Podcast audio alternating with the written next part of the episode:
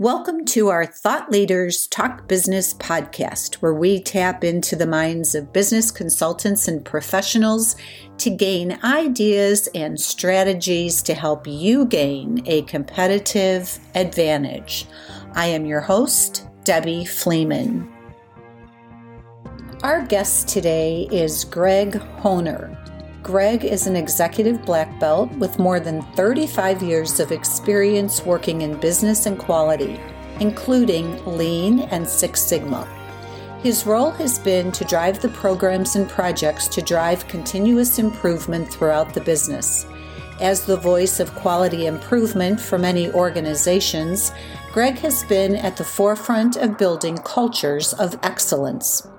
His experience includes more than seven years in the benefits outsourcing industry with Aon Hewitt and Xerox. For more than 25 years, Greg has worked for a variety of Fortune 500 companies and Big Six consulting firms. They include McGraw Hill, MSO Medical, Baxter Healthcare International, Coopers and Lybrand, KPMG, and Abbott Laboratories. While working at Baxter Healthcare International, Greg held several roles, among them, that of the Director of National Accounts and Business Development for eight years.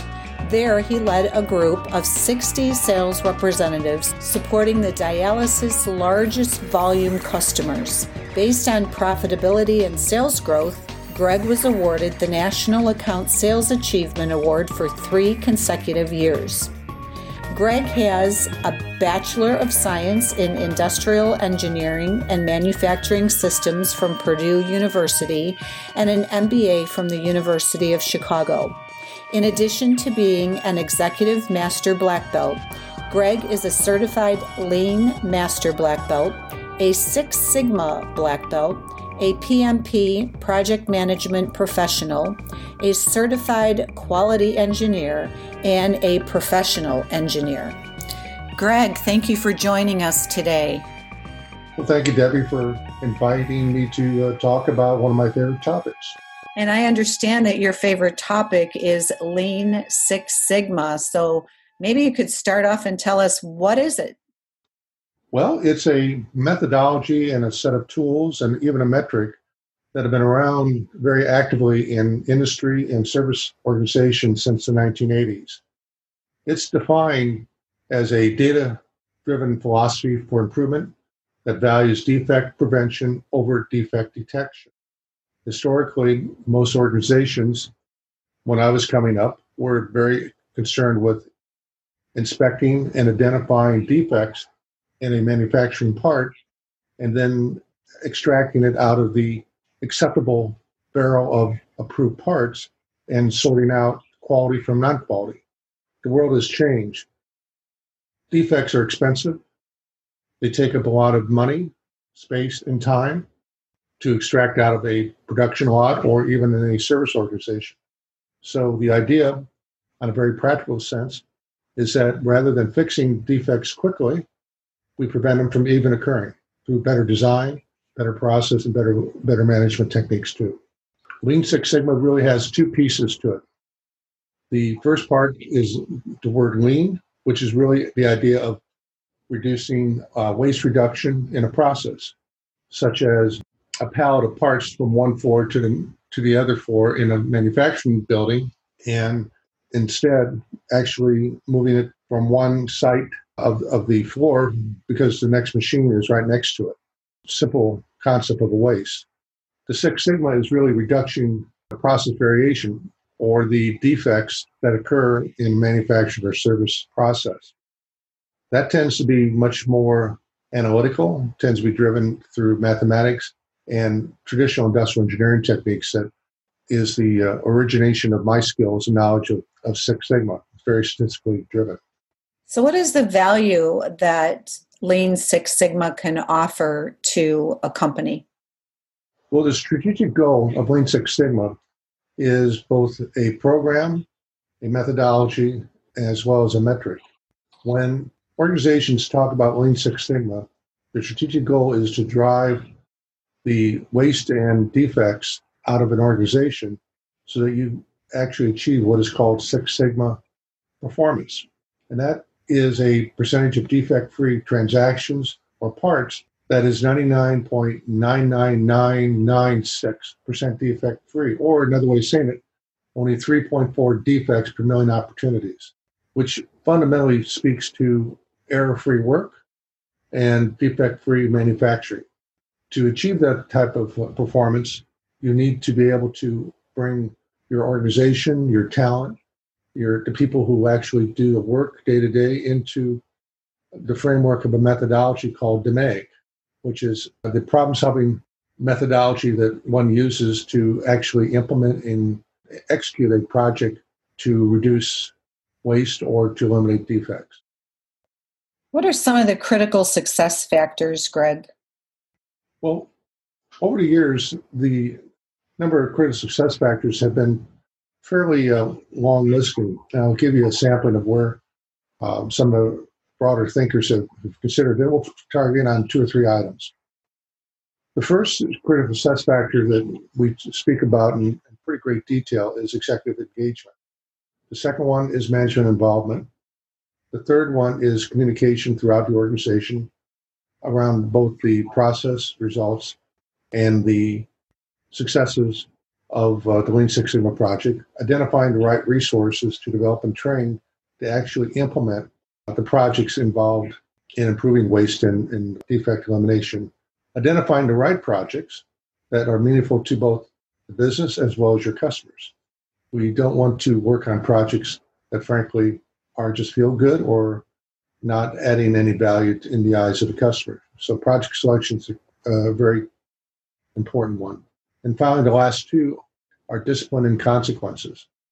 The discipline is really around following the methodology in a very robust fashion so that you are actually using a scientific method of understanding the current business process, identifying the basic problem itself, the baseline, if you will, and then coming back and uh, identifying the root cause and potential solution to the problem. When you break that down into something we all learned in grade school, that's called the scientific process. There's a different uh, terminology called DMAIC, define, measure, analyze, improve, and control.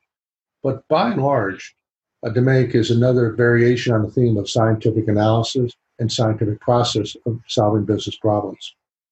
And finally, the last attribute we, we talk about is, is consequences. And the consequences really are about reward and recognition. The work involved in being successful in executing a Six Sigma project can be time consuming, a dedication to learning a whole new language and methodology, as well as analytical tools. You want to pick your participants carefully, those who are motivated towards operational and organizational improvement, but also have an analytical mindset to dive into data and have the ability to uh, root, root out the the core issue that you're trying to solve. And those consequences uh, need to be uh, recognized and um, and provided uh, rewards as well. Uh, Debbie, I'd like to focus on again three specific critical success factors. And the first one I want to uh, mention again is executive engagement as a key success factor that Lean Six Sigma and frankly every large organizational change project needs to uh, embrace. Executive engagement is really the translation of some of the philosophies of continuous improvement, defect prevention, as well as good project leadership that needs to be promoted and demonstrated by the executive management of any organization. The communication is the next uh, critical success factor I want to speak to, and it's intertwined pretty closely with executive management and executive engagement as well as the uh, management involvement. The ability to launch a Lean Six Sigma program is critical around both verbal, visual, and written communication. The change to an organization when you when you pursue a Six Sigma program needs to be able to explain in context of, of people's day-to-day life what's going to get what's going to be better about engaging Six Sigma and how is it going to improve it. Certainly, from a business standpoint, reducing defects and variation and waste has some fairly intuitive business implications on the bottom line. But we're also looking to try to bring the value of Six Sigma when we communicate of how it makes uh, people more involved in, in solving business problems inside the actual business processes that they are working in, as well as ensuring that they have a direct line of sight between what they're doing on the project to what is meaningful to, to the business results we're aiming for. The implementation of that of those communication protocols and programs is not only then done at the front end of a project in, in intermittent times, but it needs to be part of what the coaches and the trainers are consistently delivering in the training program to create that common language for Six Sigma. And likewise, when we ever have an opportunity to, to have a leader stand in front of a, of a, of a business group, a group of employees, or even investors, to be able to bring the value of process improvement, uh, continuous improvement, sometimes it's called, and engagement around taking out waste, and then at times using the term actually Lean Six Sigma as a key part of their business strategy to people in the company as, as well as outside the firm that are influencers to the success of that business. Finally, the last one is talking about projects. Oftentimes, uh, Lean Six Sigma projects can go on from somewhere between six months to even a year, depending upon the complexity as well as the uh, overall goals of those uh, Six Sigma initiatives. Oftentimes, organizations either pick two larger projects that take multiple years, also called multi stage projects, or they're so simple that they're solved uh, in 30, 45 days that could have been done without the complexity and the overhead of a Six Sigma structure. So, the first year or two of a Six Sigma initiative is important to have the right projects inventoried, qualified, and understood value to the organization so that we see successes as quickly as we can, but also deliver kind of business results that bring an ROI to the overall investment of the program. Greg, what you said earlier was that Lean Six Sigma has been around since the 80s. And what I understand is that there are new tools and approaches. Can you talk to those? Yes, Debbie. Let me speak to a couple large concepts as well as then some specific tools. What I want to talk about is that in the last 15 years, there's been a number of various tools and systems that have been invented to make the acquisition of data to the practitioner of Six Sigma much more available to us. And then there are couple of tools that are out there that we have borrowed actually from the IT world, from the from the systems world that uh, apply for not only um, understanding the dynamics of the uh, inter interrelationships of some of the variables that affect the performance of a process, but also the speed of which we can actually accomplish the results we're looking for. So I want to break it out in, in those those buckets. The first one I want to speak to is is use of big data. With the availability of various tools in the data management world, capturing data through various systems, um, various mechanisms, and data scientists in particular, if you can engage one in your organization, has the ability to pull the right amount of data in the right uh, stratification to really understand how the business performance works. Back when I first started doing this type of work, it was going out and doing physical observations on a production line or in a warehouse and hoping that I had enough time to collect 300 observations. And I use that as, as a fundamental beginning to understand how the process is performing. Now, with the use of big data, some of these data collection systems that are in many cases automated, I can find out a lot more detail and I can far exceed the 300 manual observations pulling several thousand lines of, of data. Now, that's not suggesting that physical observations and walking the process are not important. They certainly still are experience eyeballs on a business process is still needed to understand what are some of the uh, more apparent opportunities are. You can't necessarily tell from just data that a machine on a, uh, a critical path needs to be moved closer to the prior uh, operating step. So you still need to do the walkabout and the Gemba walk, as it's commonly called. But the uh, availability of big data can really uh, provide a lot more insight of, of what's going on on the current state. Likewise, when you implement the, the solutions, you can get the resulting data much more quickly. And in the, in the volume, you need to really measure and evaluate the statistical significance of the change of the, of the process. The other two tools I want to talk about in uh, other approaches is, is again another borrowing of tools that came from the IT world. The uh, availability of simulation software to build animated models has been um, available to us over the last 15, 20 years. However, most of those tools were fairly complex, required a considerable amount of programming skills, and it was very complex to use, particularly in a Six Sigma world. With the combination of big data in these tools, we can actually begin to build future state models even before we, we make the improvement so that we can actually evaluate the change of a business process to see if we're reducing the defects or increasing the throughput or able to reduce the headcount even before we implement. Even though it's an additional step in the traditional DMAIC model, by building out a mathematical model and even using animation, you can begin to evaluate pros and cons of your improvement design.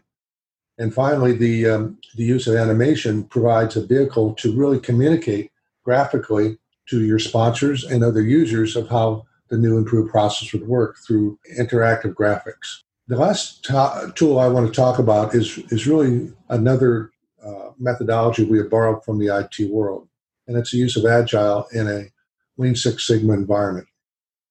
Historically, DMAIC in itself has been a fairly long term traditional kind of methodology that could take several weeks, if not several months, to execute from beginning to end.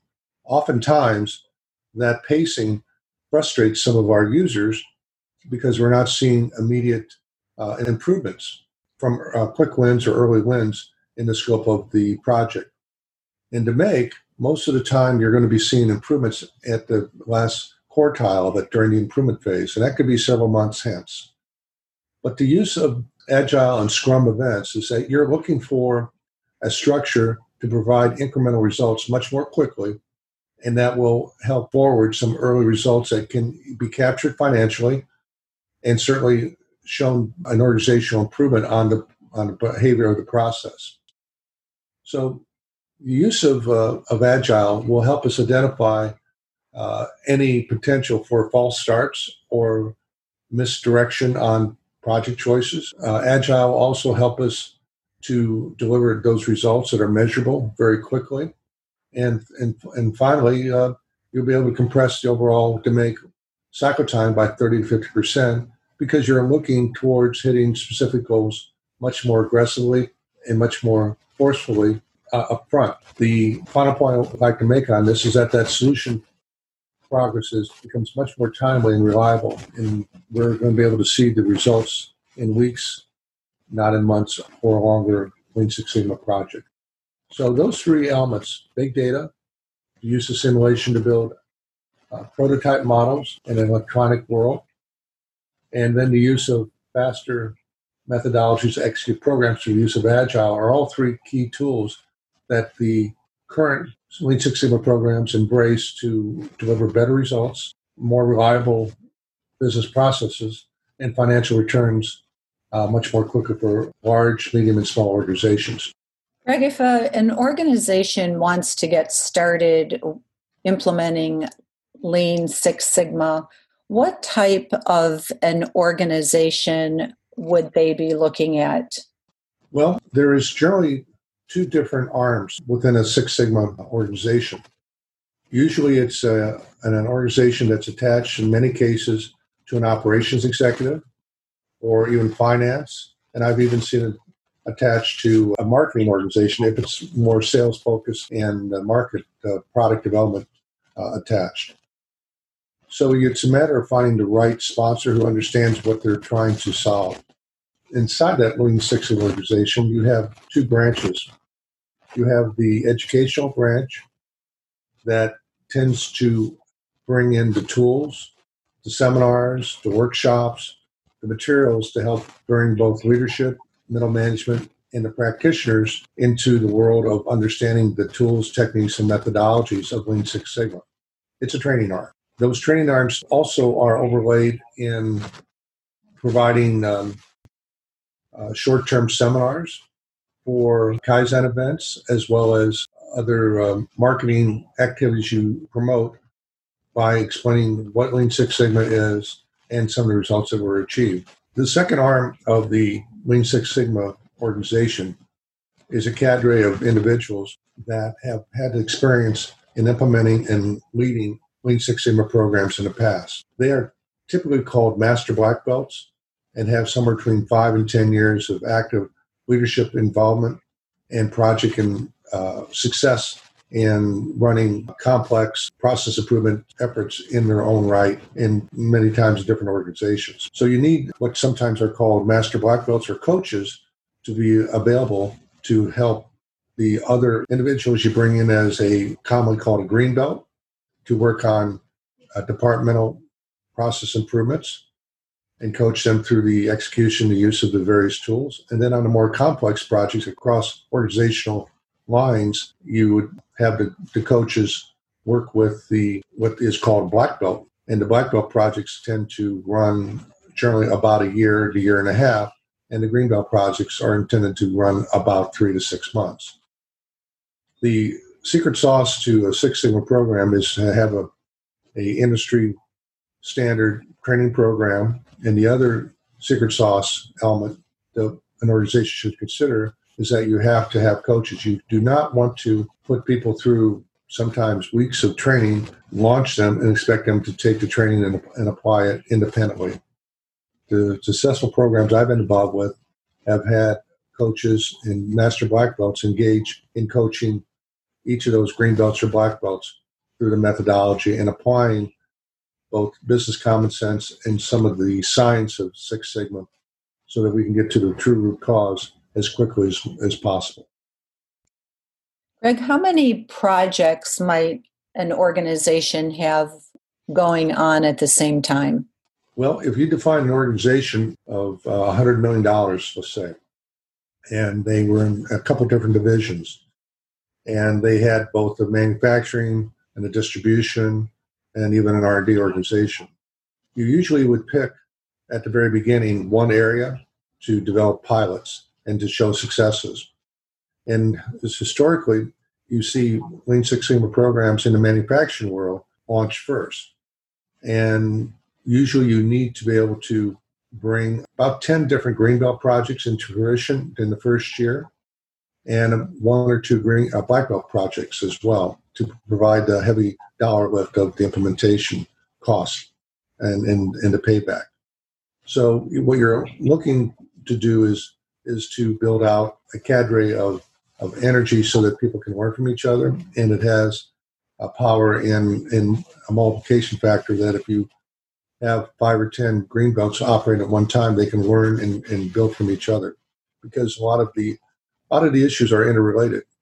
So if you're looking for defect reduction in a manufacturing, you may find yourself going back to the root cause into the um, inventory management system or even all the way to a supplier. So the need to potentially have two or three greenbelt projects to solve one of those type of connecting issues could be very critical to the success of the uh, Lean Six Sigma effort, rather than trying to give in a greenbelt a very complex project. So it, it really will depend upon both the scale and scope that the uh, the business wants to to implement. Sometimes people will also build out the scale and scope of the number of greenbelts you need by class size. So, for example, it's operationally efficient to have a class size of 10 or 15 people in a greenbelt class. And so uh, that's my unit of measure of, of workload. But that thinking has been replaced with more of a business need assessment. And the reason why I say that is that a lot of the training now can be done remotely, it can be done online. You don't necessarily have to have a classroom of 10, 15 people in a room to be launched at one time. you can really stagger and manage not only the project assignments, but, but the level investment you want to make as an organization. Greg, are these green belts that you're talking about, the black belts, the champions, the coaches, do these individuals have positions within the company or are they part of a lean six sigma division or department? The size of the lean six sigma department if you will is fundamentally fairly small. You may have one or two trainers that would be aligned really to the lean six sigma center of excellence because they have very specialized skills and the master black belts tend to be brought initially from a new implementation from the outside from outside the company. However, the idea is that you're bringing in, uh, in uh, employees at different levels of the organization and building their capability and skills to solve critical business problems. So we'll start with the green belt and the black belt. Typically, I have seen green belts that are early mid career, somewhere between five and 10 years of experience, that have a few, that may be a supervisor, or a ma- young manager in the organization, being very capable and qualified to run a cross-functional team, to be able to um, uh, handle uh, a project over a six-month period and deliver the results in, in six months. Black belt projects tend to be full-time roles.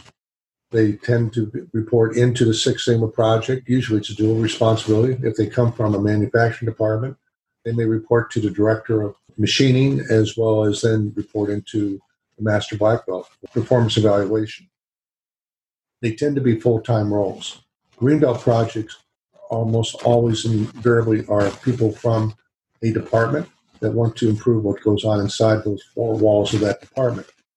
And they are typically still reported into their original manager. The commitment for Greenbelt for the project through the training and then the execution of the project is about six to nine months optimally.